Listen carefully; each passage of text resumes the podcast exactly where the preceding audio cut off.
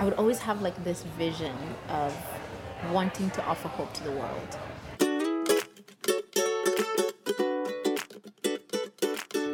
What the hell? What the hell? What the hell is up? What the? Hi, and welcome to this new experimental podcast of mine. My name is Claire, and I'm here to ask the tough questions in life, such as what the hell is up with you, with me, with the world, with those crazy vegan YouTubers out there on the web? This podcast is a plight for me to be more honest and to put something out there that might be an encouragement to others.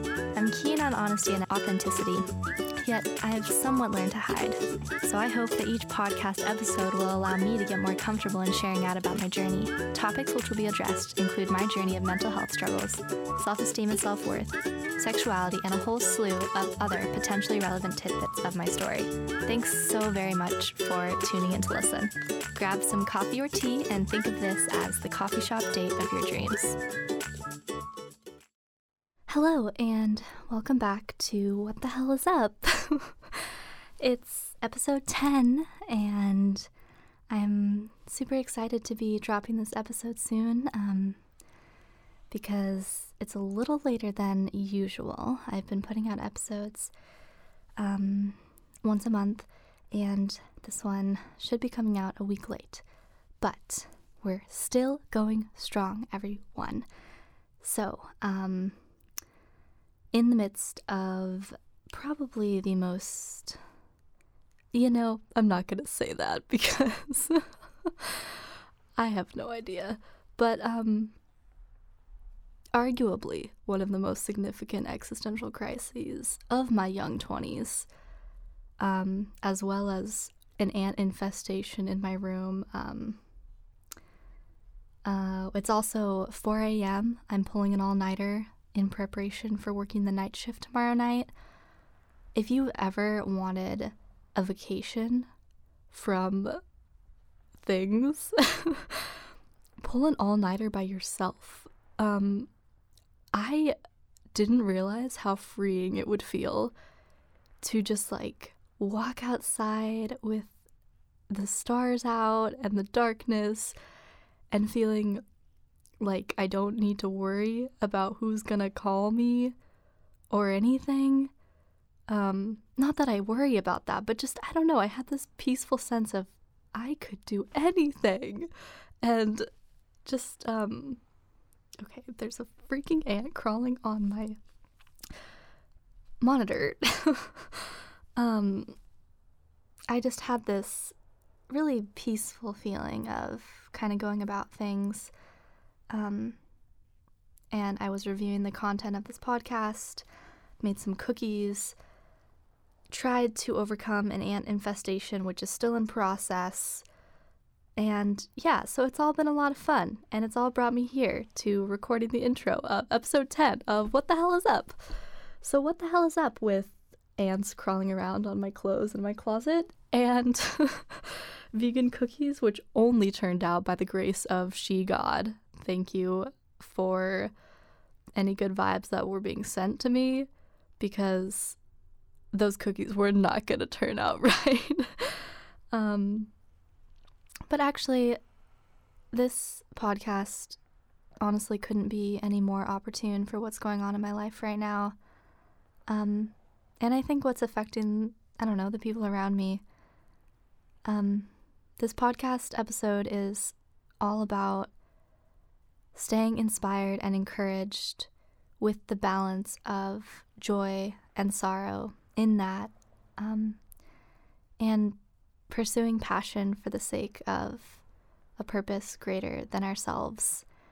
Um, a few months ago, back in the fall, I went to a dance class with my sisters at Westlake Dance Center, and the choreographer um, set a combo to this song called I Am a Woman by Naomi Wachira. And at the time, all I was was just inspired and moved and really empowered by dancing to this this song um, that really had a feminist intent and um, it was just amazing like being in the company of my sisters and all these other dancers and um, yeah just i don't know really feeling like empowered in, in the lyrics that um, this song has. But at the time, I didn't know the name of the song, and I, knew it was a Seattle-based artist, and I I really wanted to find out who it was by. Um, and so, several months later, I reconnected with the choreographer. Her name's McKenna, and um, had the opportunity to ask her who the artist was. so she told me that this song, I Am a Woman, was by Naomi Wachira, and I started looking into her Instagram and um, listening to some more of her songs, and um, just found so many of them so compelling, and just loved her sound and her vibe, and um, but just I don't know, I was really struck by the way that Naomi was doing something unique with her art and was making bold uh, statements through her music that I really connected with. So um, I reached out to her and had an incredible opportunity to sit down and chat with her over coffee um, with her little daughter there as well. Um, it was such a blessing to be able to chat with her, and I don't know if this season is necessarily going to be the most cliche existential crisis of my young 20s, but I do think that this conversation that I had with Naomi will last as one of the most encouraging and inspiring conversations that I held um, during this season of my life. So, um, yeah, let's just jump in.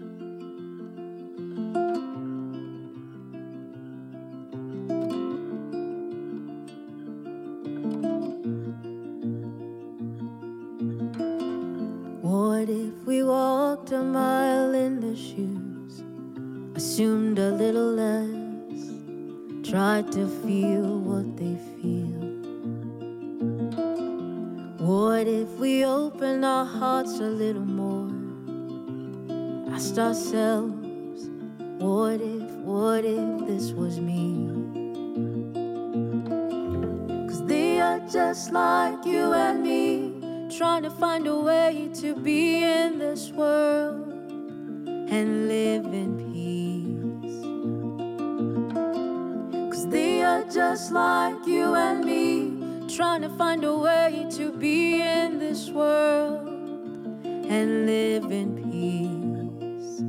Is that a crime?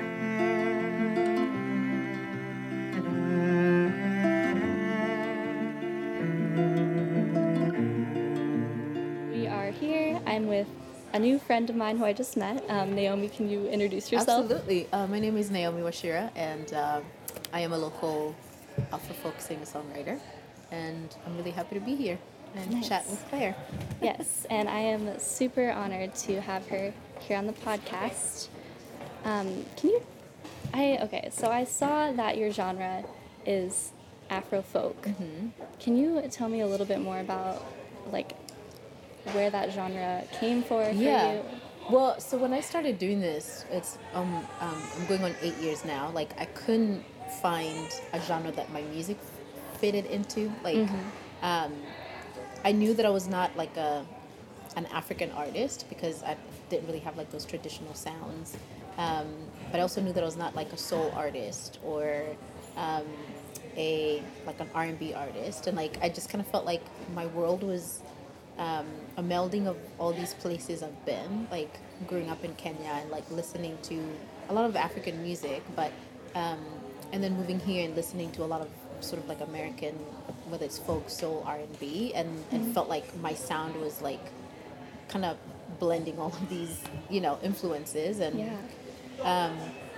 and so like I just had I started searching and I was just like and I felt like I identified a lot with folk singers from like the 70s you know just especially women who's just like you and your guitar and you're just like you know singing like these really soul conscious songs Yeah. um, and and then I wanted I put an afro there because I think like there's also this aspect of um, I play very percussively when I play guitar and and I, I, I attribute that to like the kind of music I grew up listening to which is very very like percussive led. Okay. Um, and so that's how I ended up joining those two together, and I came up with my own genre, and I call it Afro folk, and That's and amazing. it's it's kind of stuck, and it's it's my thing now, you know. That's so cool. Yeah, yeah, Yeah, I mean, when I heard it, I was. I can see what you're saying of these different elements because I was like, this is not just. It's definitely not just folk. Like, Yeah. there's a lot more going on yeah, here. yeah, absolutely. That's, but that's amazing how you kind of drew that from different seasons of yeah. your life. Yeah, and that's uh, because I think, and I, I, I I think I'd seen another artist had kind of done something similar where she was like, I don't really fit in, you know, to like these definitive worlds. Like Yeah. I'm a sort of, and I think it happens with a lot of people who have grown up in one part of the world and yet and have moved to another part of the world and have spent you know just as much time in this new you know foreign country that it's like you're not just one thing now. Like you're Yeah. so many things and like and you have to find a way to like account for all those experiences and Wow. um And I'm yeah, sure that so- goes beyond musically. oh absolutely. Yes absolutely. Yeah. Yeah Um, well, I would love to hear like a little bit more of how did you like first get into songwriting and Yeah. music and, and guitar? So songwriting actually came first. Um, I the first song I wrote, I was like 15 years old, um, and I was in high school, and I literally thought I was actually losing my mind because I, for some reason, I'd never thought about the process of somebody actually writing a song, and I kept hearing this melody over and over again, and it was like so loud in my head, and I'm like, what is going on with me? Um, and I, I, I grew up in a Christian home, and like so I was very religious, and. Yeah. I just took my Bible and like I opened it and like it fell on like Psalm 130 121 and I literally put that song into the melody I kept hearing in my head.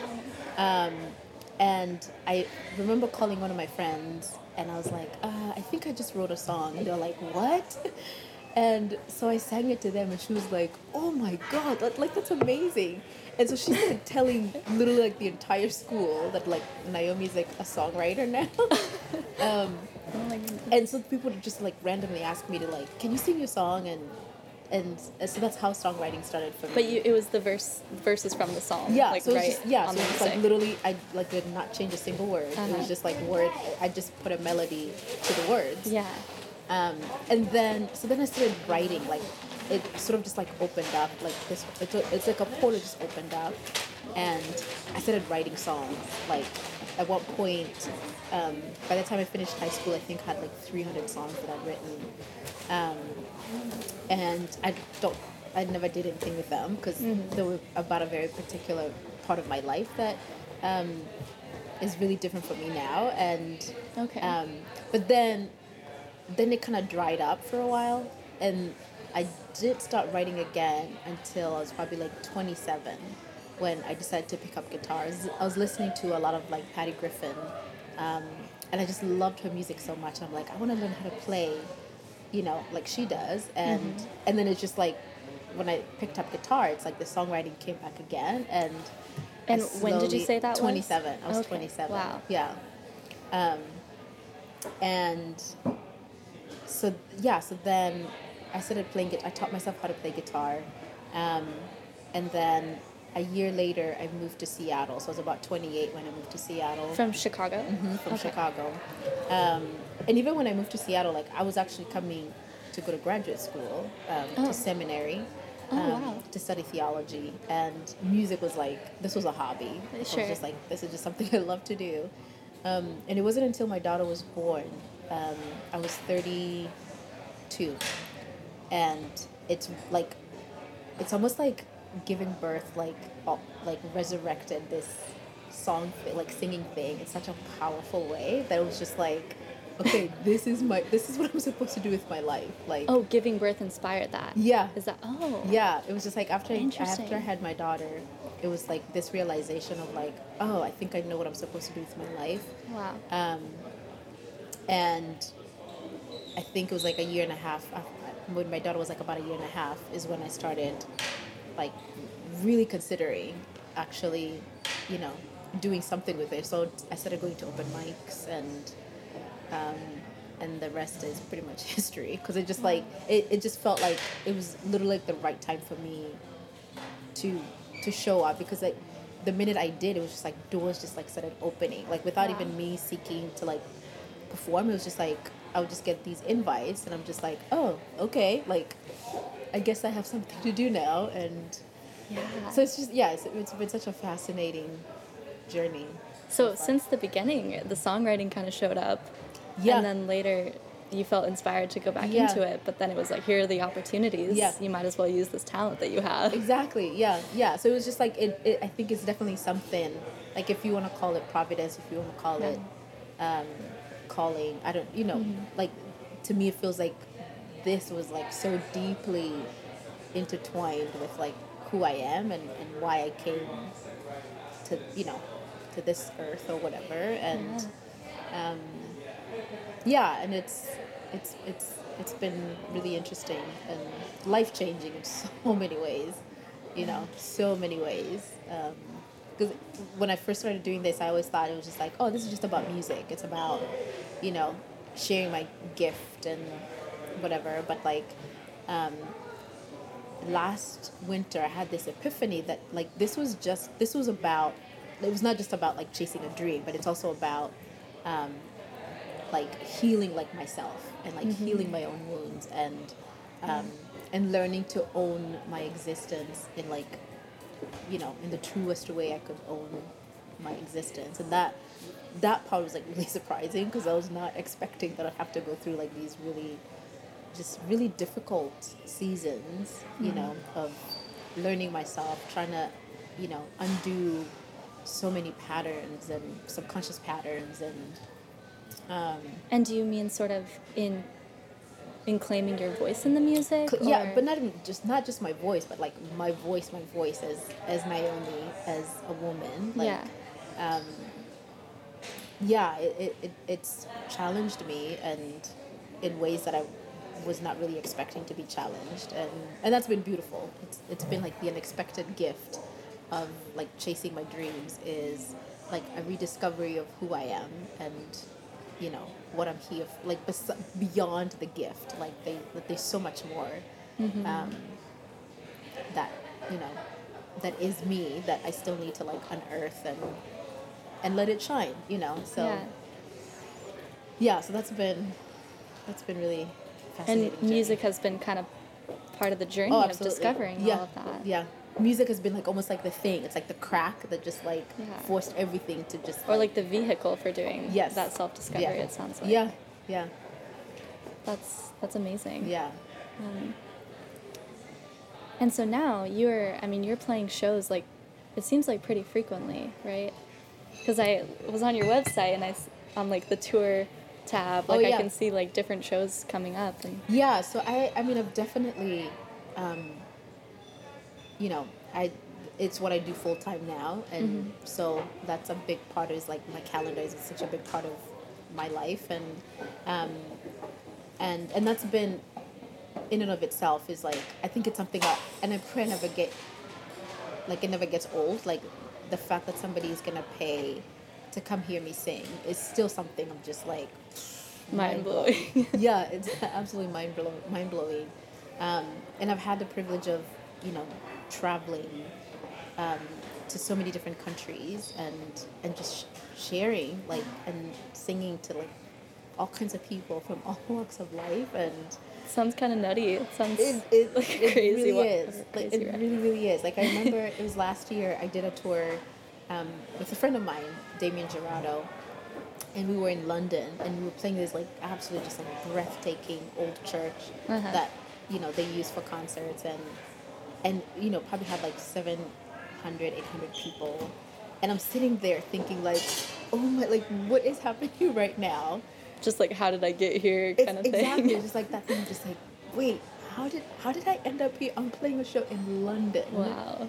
and like these 800 people here that, uh, you know, and it's one of those places where people come for the music. So it's like literally you could hear a pin drop.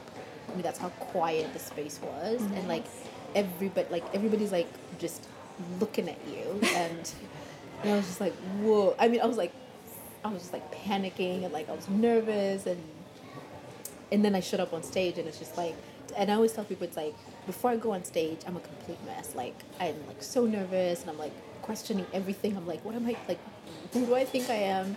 The minute I get on stage, it literally it's like everything just goes quiet and like it's the most calm I, I ever feel like in my hmm. life is like when I'm on stage and and I feel so complete and whole and like I'm one with everything and everyone and myself Yeah. and like I see how the healing really- could come into that. yeah, it's a really powerful, like, really, really powerful experience to, even for me, to just be like, oh yeah, this is so much bigger than, than me. You know, like there's hmm. something that's more profound that's happening than just me showing up on stage and, um, and singing and Yeah. yeah and so it's, it's been it's been really a privilege that that you know that i get to do this that this is that this is my life is yeah i it it's mind-blowing That's so cool.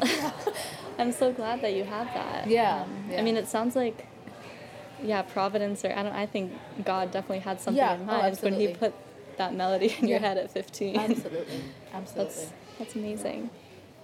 So I, I hear you talking about the way that this is bigger than yourself, um, and I can hear that in your music. Yeah. That you have a very like outward outward focus, um, and also in your on your website in your bio, um, it reads as determined to make a contribution in the world. Um, so I'm wondering like. I guess what originally inspired that in you, and Yeah. how do you keep that energy going?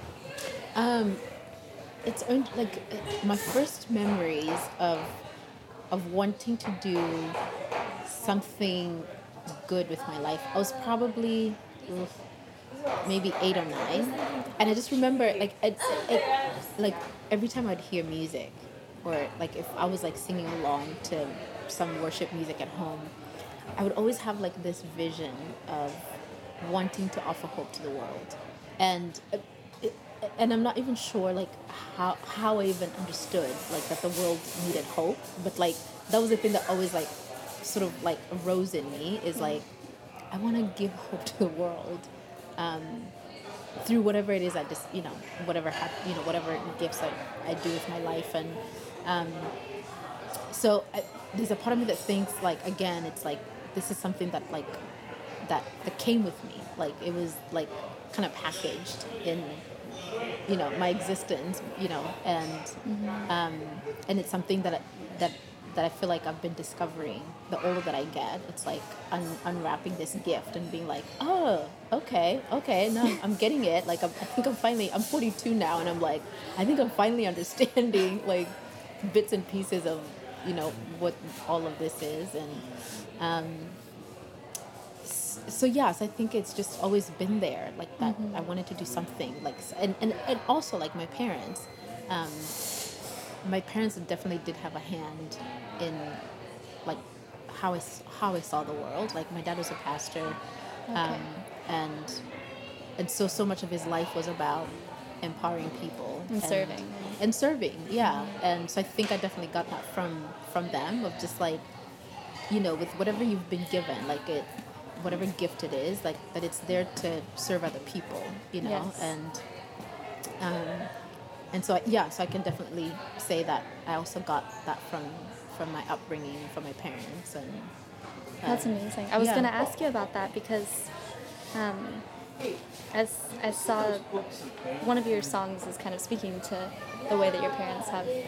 yeah Is that right? yeah um i think it was well there's a song called i think there was a song in my last album called moradimor um, which was a song i wrote for my mom and dad and but it was it was sort of like this realization of like even though we've had like rocky you know connections or relationships like I, i've had a rocky relationship with my parents like when i was younger and um, but like really being grateful that Yeah. for all of it you know the good the bad the ugly like Yeah. they you know i'm still really grateful because I, I really believe that the person i am today is because of all of that Sure. you know um, it's shaped me it's forced me to um, one it's like identify myself like as me and not so much as you know my parent my parents daughter like um, i had to sort of figure out like wh- so who am i like what what am i here for i get i think growing up as a pastor's kid there's always this pressure of like living up to your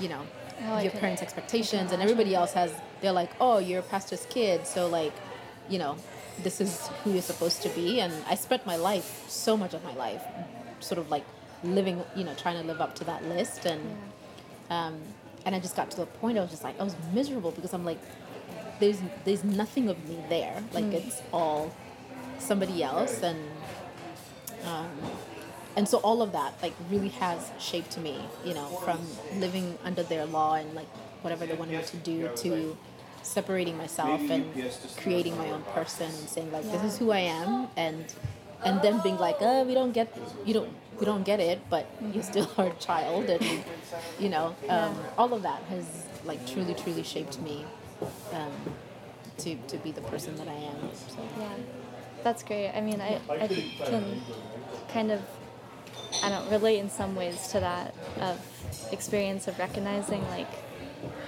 the good and the bad, like Yeah, you said, yeah. but also recognizing well, even in the bad, with who I am now, who is like stronger because of because because of, of that yeah. is is doing something now, like, and there's, yeah, it's a lot to realize. yeah yeah it's i mean it's definitely complicated There's, like these like twists and turns and but they're all they're all part of the same thing you yeah, know what i mean and it Like- all contributes to who Naomi is yeah now. Exactly Yeah. yeah. so it's like i don't shine any of it anymore i'm just like you know even stuff that i'm just like what what was that like i can still embrace it and be like i don't get it and i don't like it but it's still it's still there to help shape you know the person that i whether it's like being able to say like oh i'm gonna make a different decision than this like it's still contributing to Yeah, to something Yeah. you know and and i'd rather focus more on like what is it contributing to like you know and how is it helping me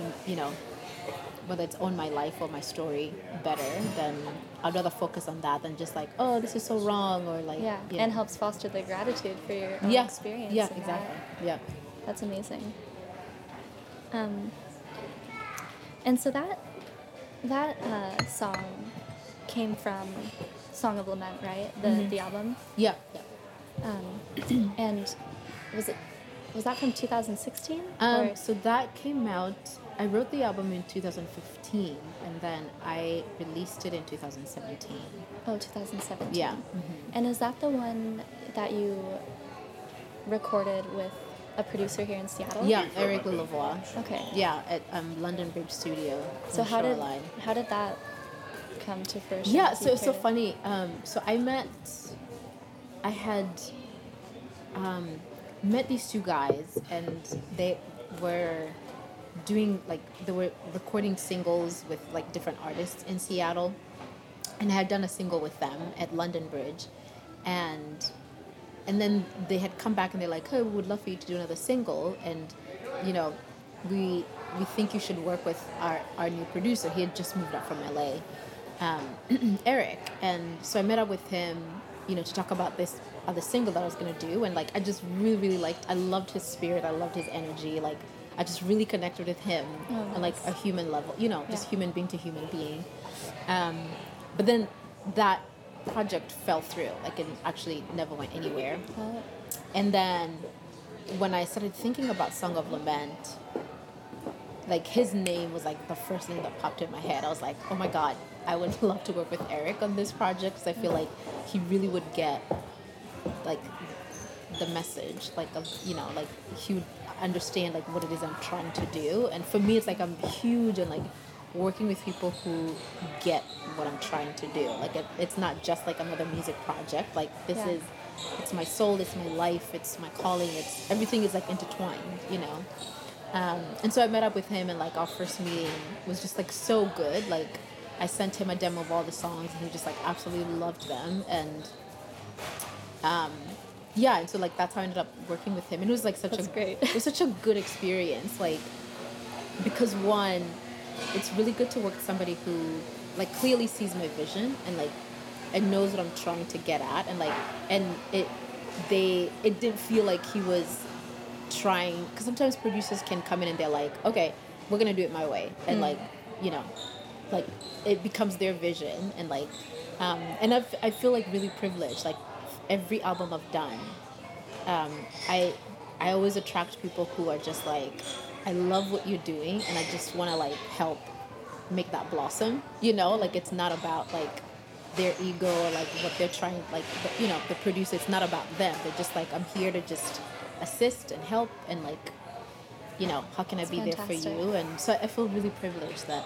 that i've met some really incredible people um, i mean you put a lot of like vulnerability and trust i feel like in yeah. in a producer to yeah. Create something with you so yeah. that's amazing that you had that yeah absolutely yeah i, I thought back and I was just like oh my god like i've never had one person, I was just like, ugh, that was a terrible experience. You know, like I'm really grateful that, um, yeah, that they've all, and they've all been men, um, but they've all been just really, I don't know, just trusting of, and just letting me do my thing. Then they're just there to sort of, you know, because mostly just sonically, so that everything kind of sounds right and uh-huh. like, because I'm not really experienced in that regard, but like, but I know what I want my my music to sound like. And, yeah. Um, and they, you know, they really, they come alongside and they're like, okay, then let's make it happen. And so that's been really, yeah, it's been really great. That's awesome so, to have that experience. Yeah. That's so good, especially when, I mean, I guess as I'm learning a little bit more about even just the music industry, I feel like there's a lot of temptation that people have to sacrifice oh, their vision and yes. their even their values in themselves and yep. and their true art for like either what is going to be most palatable yeah. Mm-hmm. or what's going to sell yeah kind of oh i know um, yeah but you're i mean I've when i hear what you're doing it's like it's so unique and i feel like you're taking risks um, have you i'm sure you've thought about yeah oh i know i mean it's like definitely um, it, like because I've definitely had that temptation of just like maybe I should just do like more.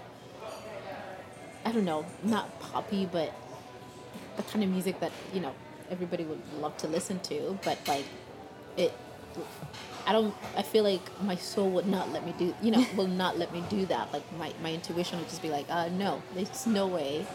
Um, and and you know, I, I think there's a downside sometimes to just having to stick to your to like this is what I'm gonna do and like that's it. Mm-hmm. Um, but I wouldn't do it any other way. Like you know, because then it it it does have like this very slow. It's like you're climbing a hill, but it's like you're literally going at like 20 miles an hour. You know, it's not like a fast pace like get to the top. Yeah, not an instantaneous. No, thing. it's not, and it's like this chugging along slowly but surely. Like yeah.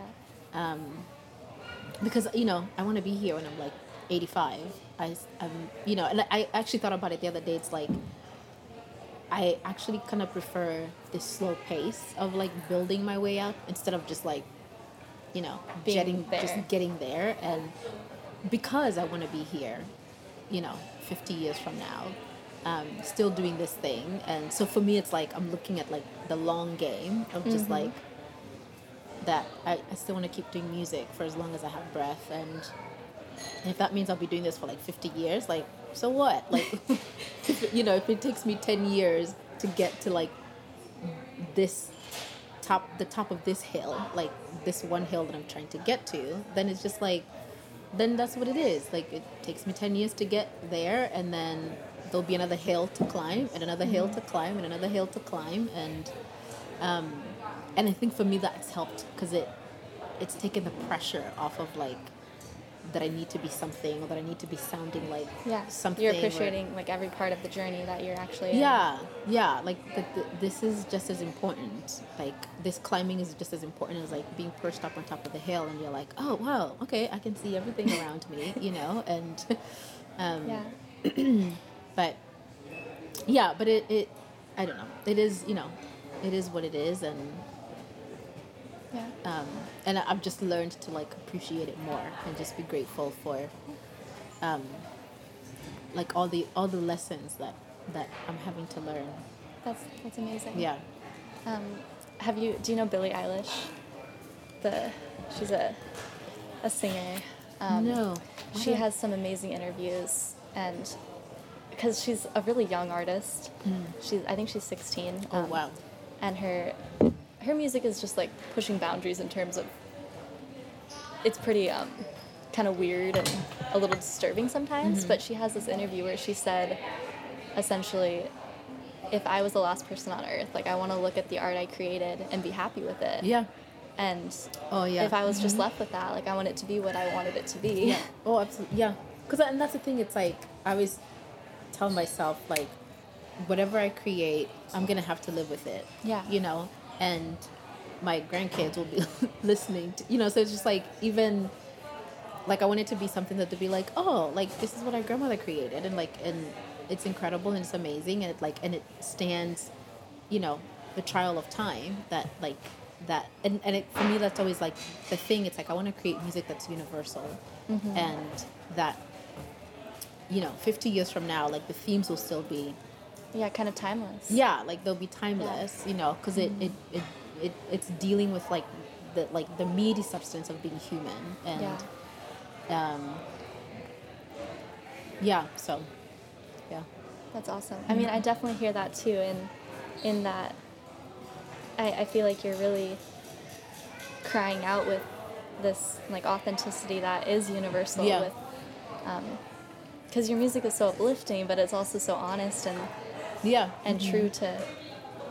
I imagine like realities that you're seeing or Yeah, yeah, abs- and I think, yeah, and I think it's always like, for me, that's always the thing that I'm, I, like, I'm always really aware of, and it, the, the, the crazy thing is like when I when I sit down to write a song, it's like it's not like I'm thinking like, okay, so what do I want to communicate, mm-hmm. you know, with this song? It's like for me, I just sit down and the song just kind of shows up, you know, and I, you know, and sometimes it'll just be like I'll see a line, I'll see a phrase, I'll look at a face, I'll something, and it was just like, it's almost like it triggers like a whole world to just open up with within just like that very small time frame okay. you know and i'm just like whoa i just saw like that face and the eyes of that person like just triggered something Yeah. and now i need to write a song about whatever it is that got triggered and um, Was that part of the um, your new single "What If"? Was that kind of what played into it? so that? the funny the crazy the, the crazy story about what if not crazy but um the, cause the, so i wrote the song like right at the beginning it was like last summer it was at the beginning of the whole immigration issues at the with like families being separated at the Yeah. border um and to me i was just like you know i'm a mother it's like for me it's like i kept looking at it from that lens of just like oh my god like i can't even imagine like how it would feel to be separated from my child, especially if I'm just trying to find a way to give them something better, or you know.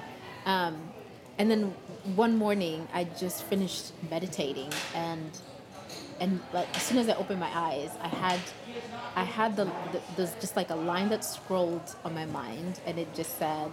Um, what if we walked a mile in their shoes? And part of it is like I grew up in the church, and so you know, like Jesus was the one who said, you know, to walk in somebody else's shoes or whatever. Um, and I went into the kitchen and I sat down, and it was just like it, it was like sort of like this really incredible, powerful moment that just happened because like I just sat down, and I wrote that first line, and literally within forty five minutes, like I'd written the whole song, um, which was because I rarely write songs in like forty five minutes. Um, and it just kind of came it was like almost like stream of consciousness. It just sort of kind of just came spilling out. Um, and to me i was just like whoa like like i didn't even know what to do with it. Like i just i remember my daughter coming in because she was asleep and i think she must have heard the song at some point. Cause she came in the kitchen and she was like in tears. And i'm like babe like what's going on? And she was like she's like that's like the most beautiful song you've ever written. And i was like oh my god like i'm like i know she's my child but like but there was there was something about her expression too that just like spoke something that for me was just like this is so much bigger than me. You know what i mean? And like um and i think for me it was just like you know eh, because one i i came to this country like and I, and I totally understand what it feels like to want to try and find a better way to live. And um and I, I know that desperation of like i just want to give my child you know a better life. I want to give my my loved one something better. And i think sometimes we get caught in like the whole political you know conversation around it, yeah, that it's like that you forget that you're talking about human beings you know and you forget that i don't know we've all been there. We've all had a desperate moment of just like i just want to like do something. I just want to you know figure something out and like and t- so for me it's like the it's what i wanted to appeal. It's just like to remember like the humanity in all of us you know? And and even like I, I- you know i'm a very law abiding person and like and i'm not saying that you know laws need to be broken but like even in honoring our laws like it, it doesn't mean that we disregard human life you know or treat people like that they're less than Yeah. um, I believe that those like you can you know obey the law and also like treat people like they're human beings Yeah. and um, and I think that's that's all I wanted to communicate is just you know and I think and I think the word like those like those two words what if like I think is a channel for like that could open up you know so much like because it just allows you to just question. Like you don't have to have the answer. Just question. Yeah. and i feel like to me asking questions is like a powerful exercise because i think it allows you to see so many different ways that things could go. Like that there's not just one particular way that something can go. Um, yeah and yeah so that's it's that's really my hope is to just stir people to to think of other ways or, or think of i don't know just treating people whether like the immigrants or refugees or even just the homeless Yes. that, you know that are in our city like I love that. Um, I when I heard the song, it spoke to an experience that I had recently at work because I work as a nurse, and um, there's this. I'll just be brief in saying Yeah. that there's this one patient who has really provoked like questions about what is the right thing to do here for me um, because he has um, he's a, he's pretty immobile for different health reasons but every every day when I was taking care of him he would ask if somebody could take him out to go smoke. Um, but in order to do so he needs like a staff member to go with him. But he just I don't know my heart was breaking for this guy because he was bedridden and he was I could tell he was jaded for reasons I did not understand, had lived a life I did not understand. Um, and his request to do that felt to me like, I mean, yeah, I don't love that he's going to go smoke, but he is, this is his motivation to feel dignified as a human Yeah, being. yeah. And I want to put my utmost effort to, to meet this need. yeah Um, but there were people around me kind of like looking at me and and thinking, oh, just wait six months. Like, you won't be like that anymore. Yeah. Like, you'll be complacent. You'll um, you'll get burnt out on that. And I just really want to question those decisions that kind of hinder creativity in what we can actually do to see people as humans, Yeah. like you're saying. yeah yeah It's just so easy to to make things political or put things in a structure Oh, and ignore the way that Yeah. people are. And I think in a way, some, I feel like sometimes we do that because we want to protect ourselves and like we want to shield ourselves because it's like the minute everything becomes political, um, the other person is just an object. Sure. You know, like they've lost, they've lost like their humanness and and I, I was even like, lately I've been thinking about Martin Buber who wrote the book I and Thou. He was like this um, philosopher. I think he was like a Jewish philosopher and um, and it was just like just talking about the difference between relating to people as I and thou and I and it. Um, and you know, I did this in in graduate school, so I may not remember everything clearly, but like the idea of like relating to somebody as I and thou is like that you both of you like fully show up. Like regardless of what the other person is what you are you both show up as two people having an experience or like an encounter. But when you the other person becomes an it like you know they become an object. And so mm-hmm. like for me the i i'm there to fulfill something. Like whether it's like to feel good about myself or like you know whatever reason I'm, I'm relating to you this way which i feel like that's what politics does. It's like that it turns whether it's a homeless person or a refugee or an immigrant like they become an it. Like they're not really human you know and like and they're there whether it's to they help you um, stay prejudiced or they help you stay I don't know, closed-minded. Yeah. Like that. well, people take comfort in being able to objectify those yeah, those exactly. people because yeah. it insulates them from then- recognizing. yeah, then then it's like you then there's nothing being asked of you, you Mm-hmm. know, and and it, it, it- yeah, and I just and I feel like especially I think in this culture, in our 21st century social media laden culture, is like that.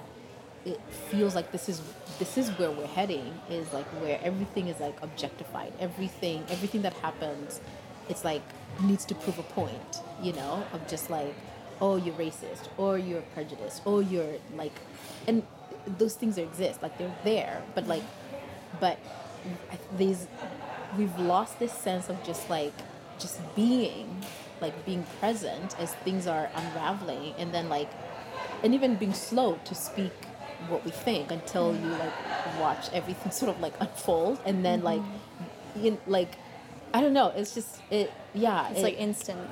everything is instant yeah. you know so it's like people make judgment calls even before you know the whole story because you're like oh but this validates what i'm thinking it validates what i already know about this particular group you know i think it's like it's an extension of like stereotyping people like but now it feels like stereotyping on like steroids because it's like you know, the minute you're like, oh, that's a white person, so like they must be one, two, three, four, five, or that's a black person, so there must be one, two, three. You know what I'm just like, and next thing you know, it's like everybody's gonna be gouging everybody's eye because they're like, you know, it's an eye for an eye, and Yeah. like, um, and yeah, so and I feel like to me, like I want to speak about those things, but like, but how do you speak about it from you know, looking at a bigger picture and not just like this tiny little sliver of something that you get to witness that, you know,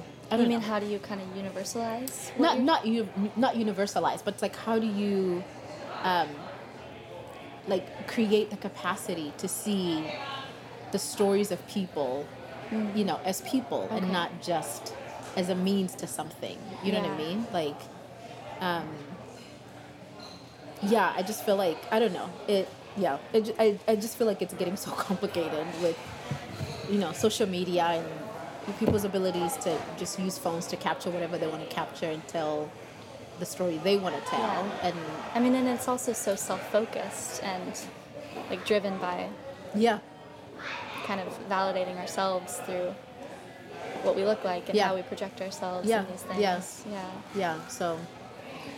But anyway, so yeah, so when I with what if it's like I just wanted to create that space for people to be like, you know,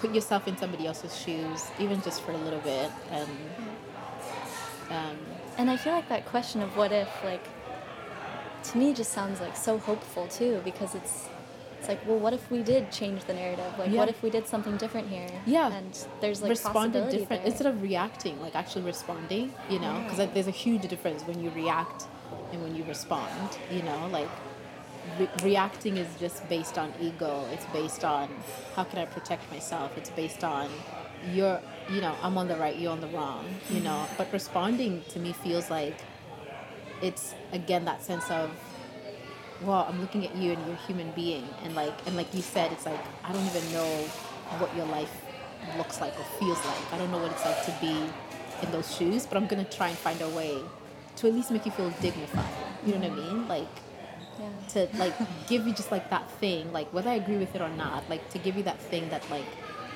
that reminds you like oh yeah i'm a human being and yeah. um yeah Yeah, that's amazing.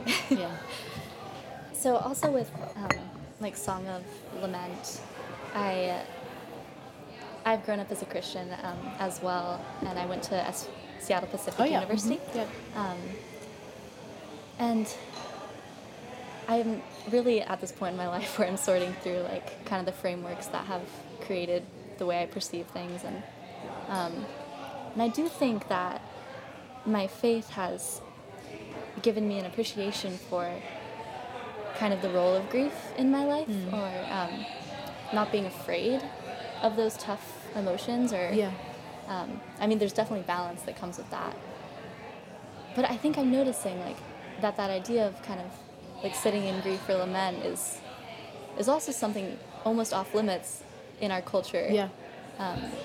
So, yeah, I'd love to hear your thoughts on that. Yeah, you know, I've always I've always been well, not always, but like in the last maybe five years, um, I became a big believer that the, until you experience sorrow, like like really live, like for whatever reason, if you're going through like a really difficult time, that the extent to which you will enjoy or you really feel joy depends on how much you allow yourself to feel the sorrow.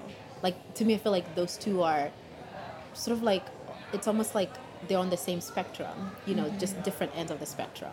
You know, whether it's like um, lament or I mean um, suffering and joy. Like they're it's like they're just like on the same line, but just like on different ends. And I think it's essential to feel to like really feel both of them.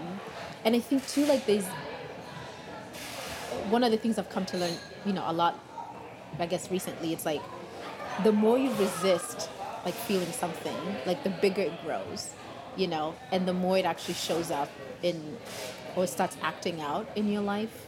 However, you know, it's like if I if I feel um let's see, like if I'm feeling really sad about something, like if somebody said something to me and like and I feel really sad about it, like the more I like deny myself that I'm feeling that, like the more that sadness actually grows because it's almost like it's just crying to just be expressed and just say like just admit that you're actually feeling this.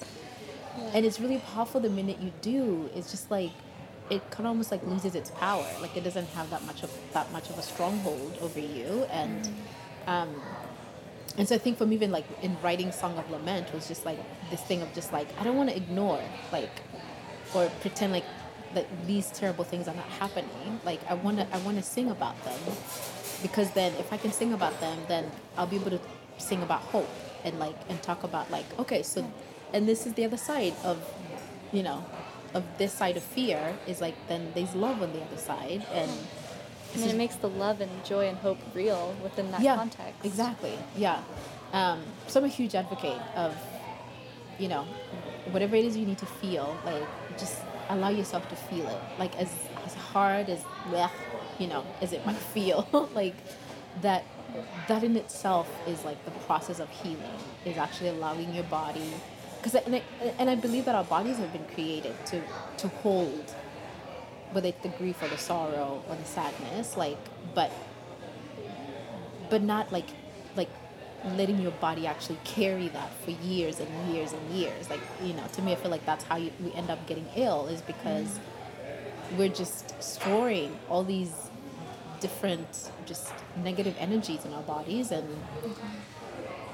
and they just start manifesting into other things that just like make our lives spiral Yeah. you know into darker and darker holes and Yeah. um, but um, yeah like it, a lot in my life now i'm just like i allow myself to feel what i need to feel and like and not try to suppress it or just be like oh you're not there like i don't want to see you i don't want to see you like you know i yeah i look at those parts of my life and i'm like i see you. And um, and instead of hating it like just try and give it as much love and compassion as i can. And, and it's just really powerful like to just watch it like surrender. And it's just like okay you know that's all i needed. And um, yeah, it really, it's it has less of a grip almost. yeah. do that. yeah it, it really does. Um, and yeah so that's become a really like a practice that i try to do on a regular basis is like when i see those you know so if you want to call them not, not they're not ugly but they're just like the harder emotions that you don't want to feel you know um, i try to allow myself to like to feel them and That's amazing. Yeah. Um, it sounds kind of like sort of a. I read a book by Thich Nhat Hanh oh yeah a little bit ago, and I learned a lot about, or I mean, starting to think more about that, like having kind of self compassion for those emotions, like you're saying. Yeah, instead of because they're just like they're they, they are parts of you, you know, And they are human Yeah. and natural. Yeah, Yes. and yeah, there's something that's really powerful and liberating about being able to actually feel them and Yeah. and letting them because in a, in a way it's like almost like it's almost like they're telling their own story so it's like you know just let them tell their story like what is it that they feel and and then once they say what they're feeling then it's just like you know it's like a kid who's just like mom can you look at me Like, because my daughter does that all the time and like and I'm, like wanting I'm- to be noticed. yeah, and I've, I've noticed like the more I resist, the more she just keep like asking and asking and asking, and I'm just like, no, Len, I'm just like, if she says, "Can you look at me do this?" I look, and that and, and that, that's it. Like that's all she wanted. It's like she didn't want any like big reward or anything. It's just like just notice, just like just notice me, Yeah. you know, and and they yeah, and it's such a simple and yet powerful, like really powerful thing to do. Yeah. And yeah, I, I mean, I feel like that's also kind of an encouragement to others to give Yeah. some space to allow for that. In Yeah. a, I mean, I feel like it's kind of a feminine thing to be able to embrace like an emotional state. Yeah, And yeah. that- I mean, and I think too. I feel like I, think it's just as important to like even start changing the narrative of saying like it's not just the feminine. Like I mm-hmm. think it's like, you know, because we all carry both the feminine and the masculine in us. Like, you know, that men who identify as men, like they they have the feminine in them, and it's just like allowing for that feminine to like Yeah.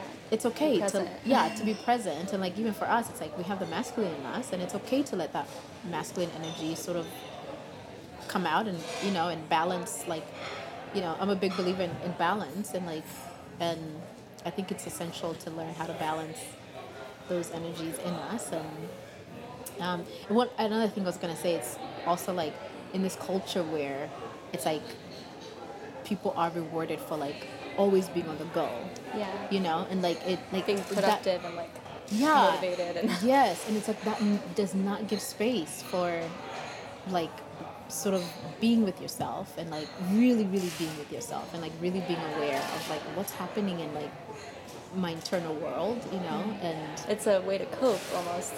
yeah it's a way to just be like yep i don't want to hear what's going on inside because like i don't know what's going to happen if you know if i silence everything and then i have to like hear you know um yeah and it's like well, ac- well, actually one of the things i started doing is like i take the first couple months of the year i just like take a sabbatical and Okay.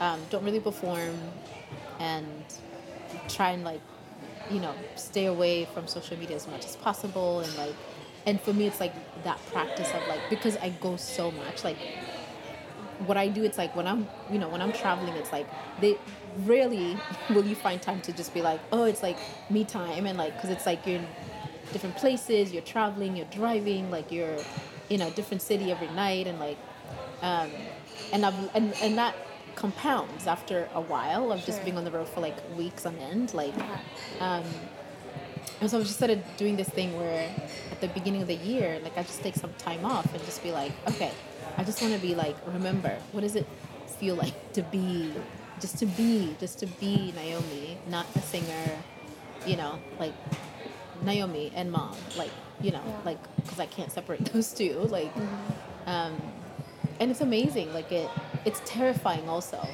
you know, because it's like, I, I realize like how much I'm identified with what I do, Yeah. you know, and um, and um,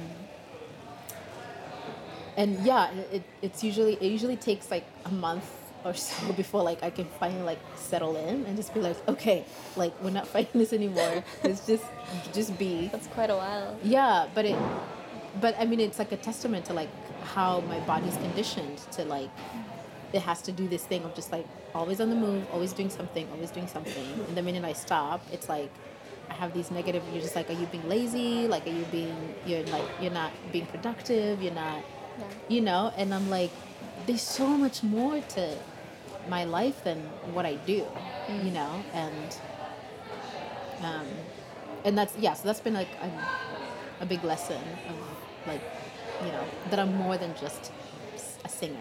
Yeah, I mean, know? it's profound to hear you say that because I just see so much of people neglecting the power of that and kind of just prioritizing and almost putting on a pedestal like their efficiency or the productivity or their, Yeah. Yeah. they're straining for success instead of having that balance of like, well, let's let's sit and be still and Yeah. see what how how important that is. Yeah, and it's actually amazing. Like when I first did it last year, um, I literally had no idea what I was gonna do. Like zero. It's like I, I, I was like, I'm gonna take January to March. I think I was gonna take the three months off, and and people kept asking, so like, so like, what are you gonna do? And I'm like, yep, I have absolutely no clue. and like, I would panic because I'm just like, oh my god, what does that mean? Like, I have nothing I'm gonna do. Um, and then for me, in in that season, I just kept saying like, I surrender, like I surrender to God. I surrender to whatever is bigger than me, whatever has called me. Like, I just want to surrender, and just be like, I'm ready to do whatever I need to do, go wherever I need to go. Um, and in that in that silence was I got this incredible offer, like to go on tour with like a really good friend of mine who's got an Oh, wow. amazing, amazing fan base, and it was such a profound lesson of like, you know, like that you don't always have to go out there searching for things. Like sometimes it's okay to just to sit and just like be still, and then and then things just like show, you know, like They show up. yeah and i think part of it is just like aligning yourself with you know for me it's god it's like aligning myself in that in that regard and saying like i'm in alignment and i'm just gonna sort of allow for the things that need to come into my life to show up in my life. And because then it's like that way it's like um, then i end up expending my energy doing things that actually give back to me instead of you know sort of like scattering myself all over the place trying to Yeah. find something to do. And then by the time i find something to do i'm just like Ugh, i'm done. I'm tired. Like i can't you know? Like i've i've expended all my energy like going down all these other pathways that didn't really you know produce anything or what i don't know. So it's just like um that was it was a really profound so i've tried to do again i mean i'm actually in the middle of that right now and Of the I'm just sabbatical stuff. yeah i'm just like listening in to just be like okay so what like what's coming and then like i know for a fact like it's my next album and and so like now i'm in i'm starting to work on that and um That's exciting. yeah yeah it is i'm so excited it's some i'm really like space for that. creativity too. It actually is, yeah, because it's really hard for me to create when um, I'm on the road all the time, you know, or like so many things are happening, and so when I sort of shut down everything else, it's like then it's like I create space for like, and it's it's amazing, like, um, I the this next album that I'm working on, I think I literally wrote half the album within a month, like actually within a couple of weeks um, of coming back from tour. Oh. You know, after like I'd finished touring, I was like, okay, it's time to like just rest and and by like m- mid December, actually no, by the end of December, I'd pretty much like figured out what the album was gonna be and. Um, so that's another way that's just like that you know that this silence has sort of like rewarded me is like that I was able to create the next album and um and yeah and that felt really good to like That's beautiful, and it sounds like you haven't um, been too caught up in kind of like I said of the like productivity aspect of turning out the Yeah. next song or Yeah, yeah, yeah. getting to the Oh, next God, place. yeah. yeah.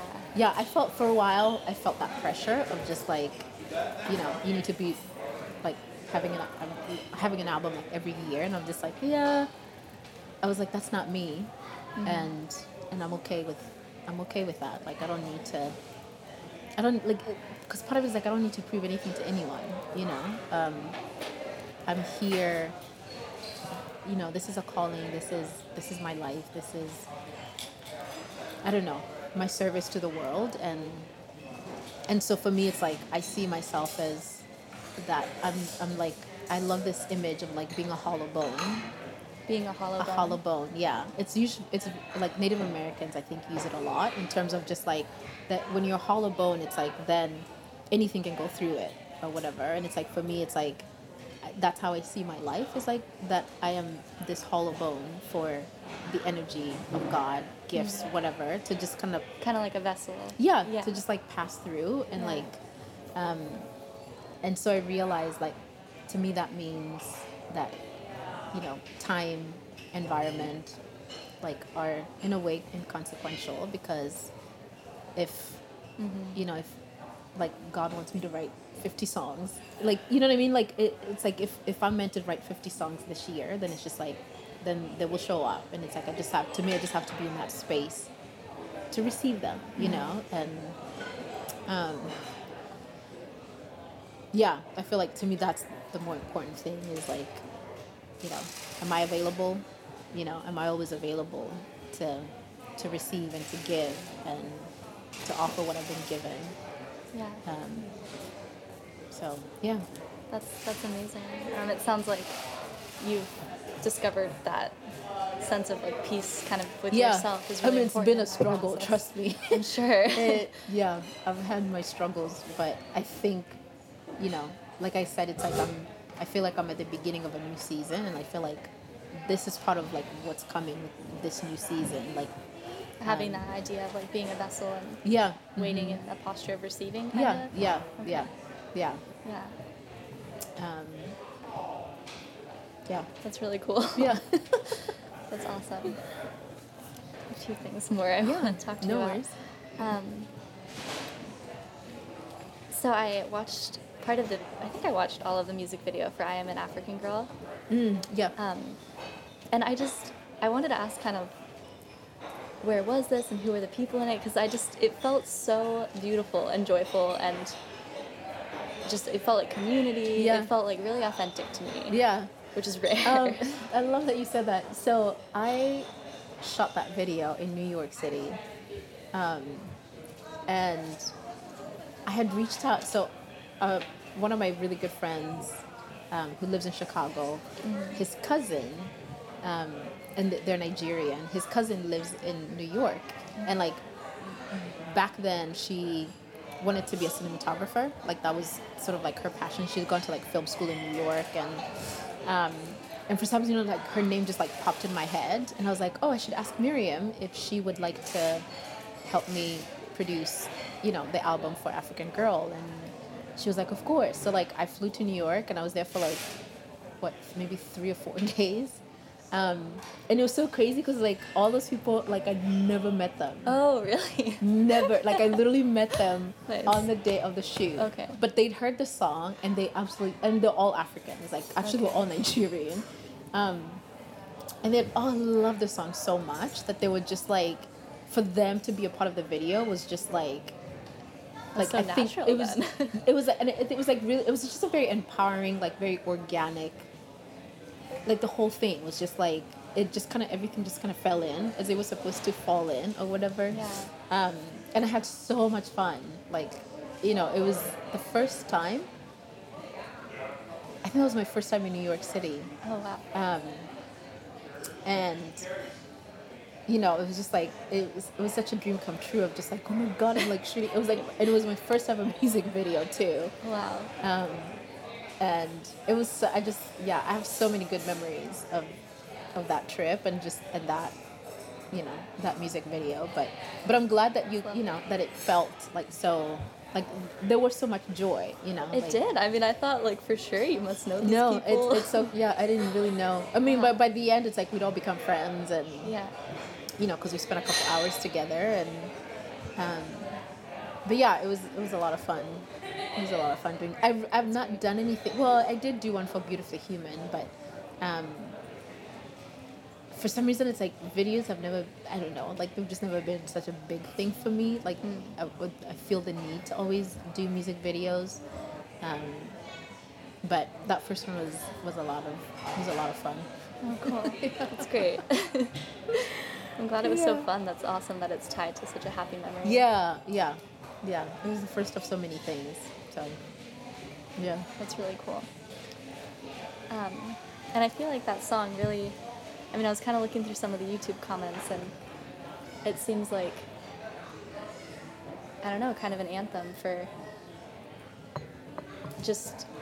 It seems like something that could be filling a space that's lacking or yeah um, I just saw people in the comments kind of reacting as like, kind of, thank you for creating this. This speaks to me on like a Yeah. personal level, Yeah. or this is kind of what I needed, sort of. yeah thing. it's so f- it's that i always like um, i really tell the story of african girl but when i first wrote it um, i remember singing it one time at like i forget where it was like either an open mic or something like that and i was like oh yeah this song will not relate to anyone. And because i was like it's such a personal story because it i mean it's got such specific details to my life you know that i was just like nobody's gonna get this. And i remember actually like tabled the song for like six months. I never sang that i was like i don't think i'm ever gonna sing that song. Like it was just it was I, I was like this is just gonna be a song for me that i'll just like sing for myself. Um, and then i remember singing it somewhere like for some reason. Oh i think i did an open mic in ballard. And i was like you know what? I think i'm gonna sing african girl today. Just i just felt like the like i just felt like that. And and the response i got was so ridiculous that i was just like wait what? Like people actually like this song?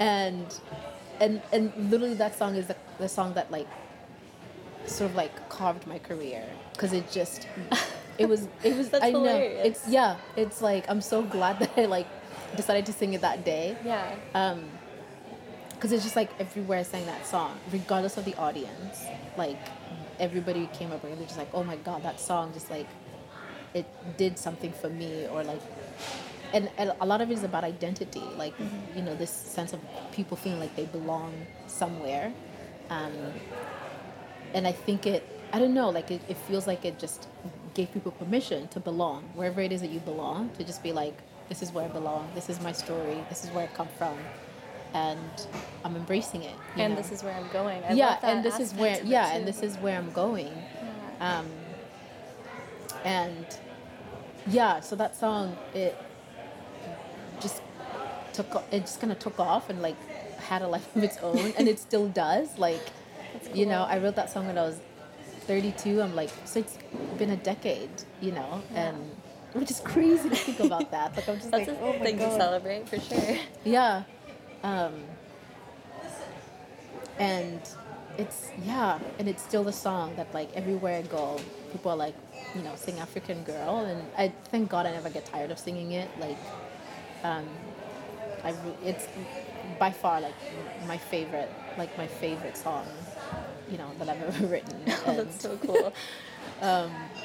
yeah but yeah it, it's crazy to think that you know it might not have been Yeah, I thank had- God you listened to your intuition. I know. just like, let me play it tonight. yeah i know yeah it's yeah it's, it's crazy but That's fantastic. yeah Well, seeing as like a lot of people at the open mic like responded so well, um, and it came as kind of a surprise to you, like I was curious about.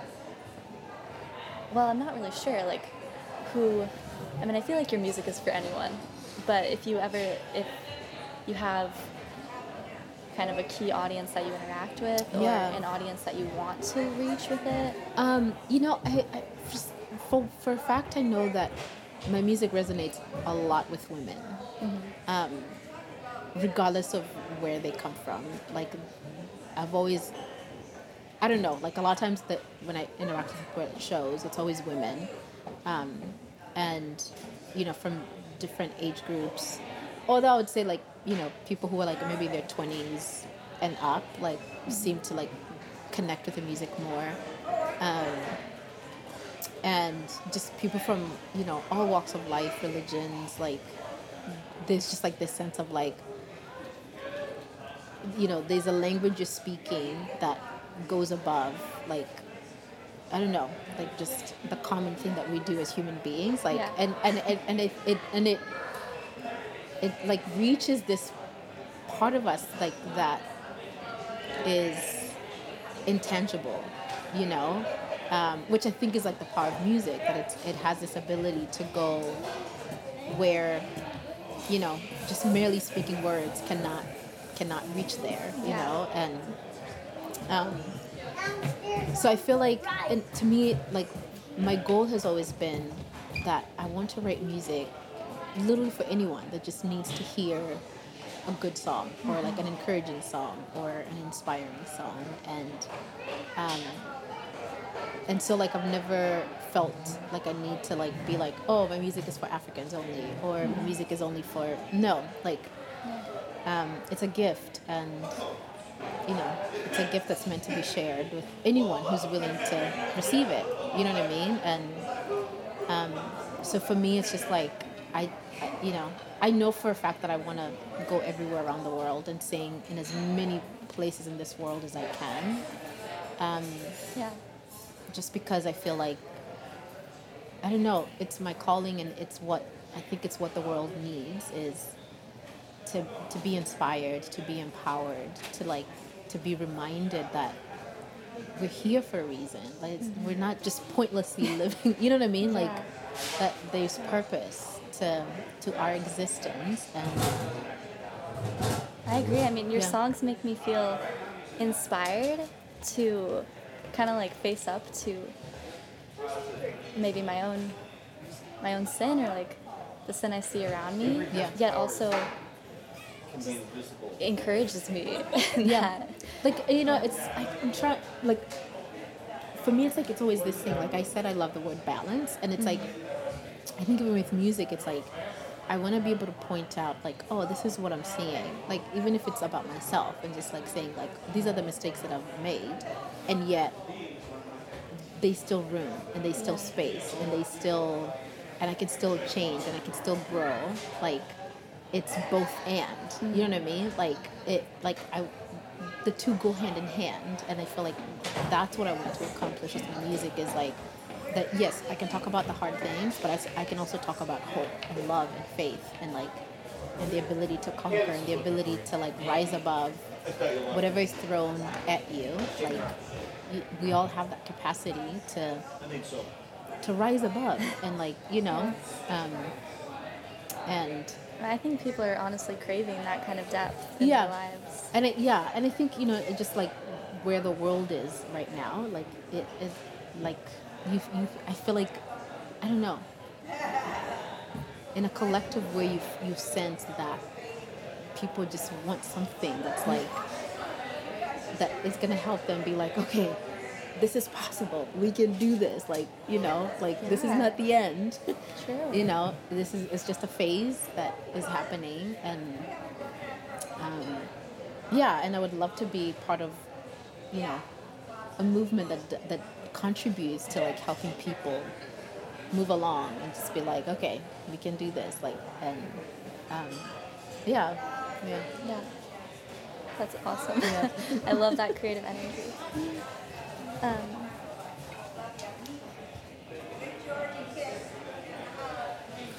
um, you've already you've already kind of talked about this, but something in your bio uh, mentioned remember our shared humanity, yeah and I feel that kind of implicit in in some of your songs as well. Like, I don't know, I feel this sense of like kind of reaching out to our neighbors and. Um, I mean, that you've kind of talked about this, but I'm curious, like how how does that play out in your own life? Yeah, I mean, it's like I was thinking. Of, it's so funny you said that because I was thinking about it this morning. Like, I was like, you know, whether you believe in the Big Bang Theory or like a creation story, like the beginning of humanity is always from this thing. Like it's, you know, from one thing that just like then explodes into everything that that we see in in the universe, whether it's Yeah. like God speaking creation or things into into into life or whatever, or if it's like the Big Bang where everything just kind of like explodes. But like, like we come from that thing, whatever thing exploded, we come from that. Like the word that God spoke, like we came from everything comes from that, and like and to me is this reminder of that's we share that all of us like we share our beginning you know um, and i think um, and so that means it's like you know, whatever I do with my life, whether I see it or not, is going to affect somebody else's life, you know. Yeah. Okay, so we might have missed some brilliant advice from Naomi, but um, she has so much wisdom and um, a grace filled spirit to share. So I'm just so thankful to you for talking with me. Thank you, Claire. It's a pleasure. I really enjoyed our conversation. Really. Good. I'm glad. Yeah. Um, and I want to say Happy International Women's Day to you. Oh, thank you, and you too. Because you really are such an inspiring woman with um, your thoughts to share and what you're sharing out in the world through your music. Well, thank you. It was my pleasure to be here. Thank you for sharing your art, and um, yeah, thank you so much for being here. Absolutely. My pleasure. The end of my conversation with Naomi was arguably the best part of the conversation. Um, the whole conversation was a blessing, but I was so bummed that my um, my recording app like had an error message for the last probably 30 minutes of the recording, which so we missed out on that. But nevertheless, I think that maybe God had something in mind for those words to only be left on my heart.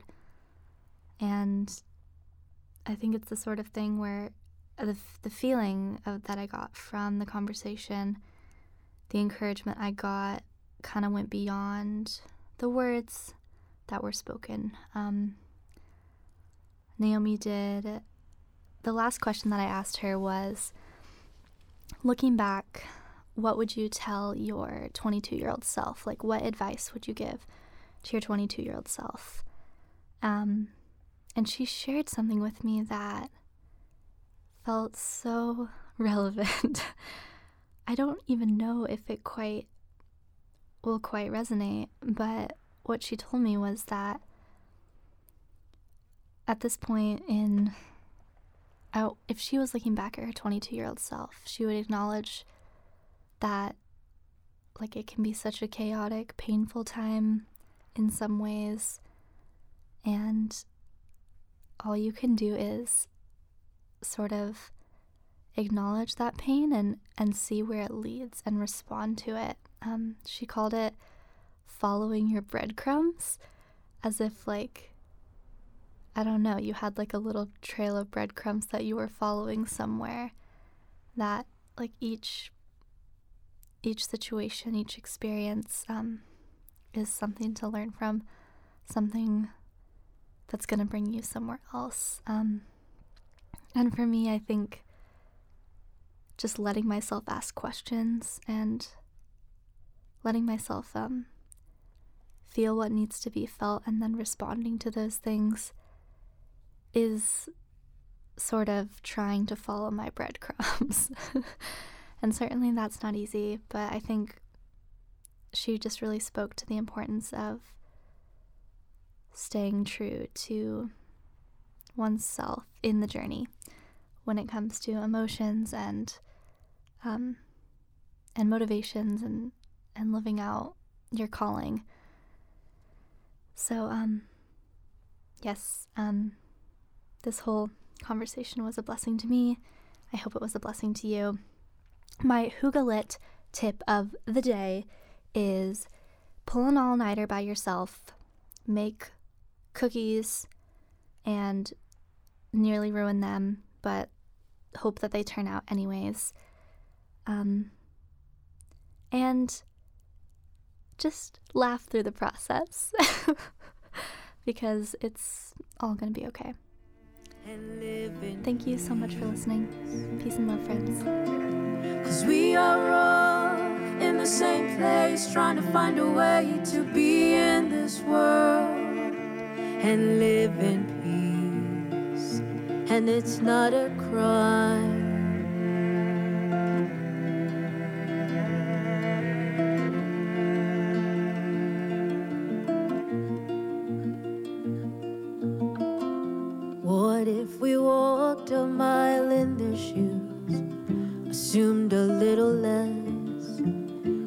To feel what they?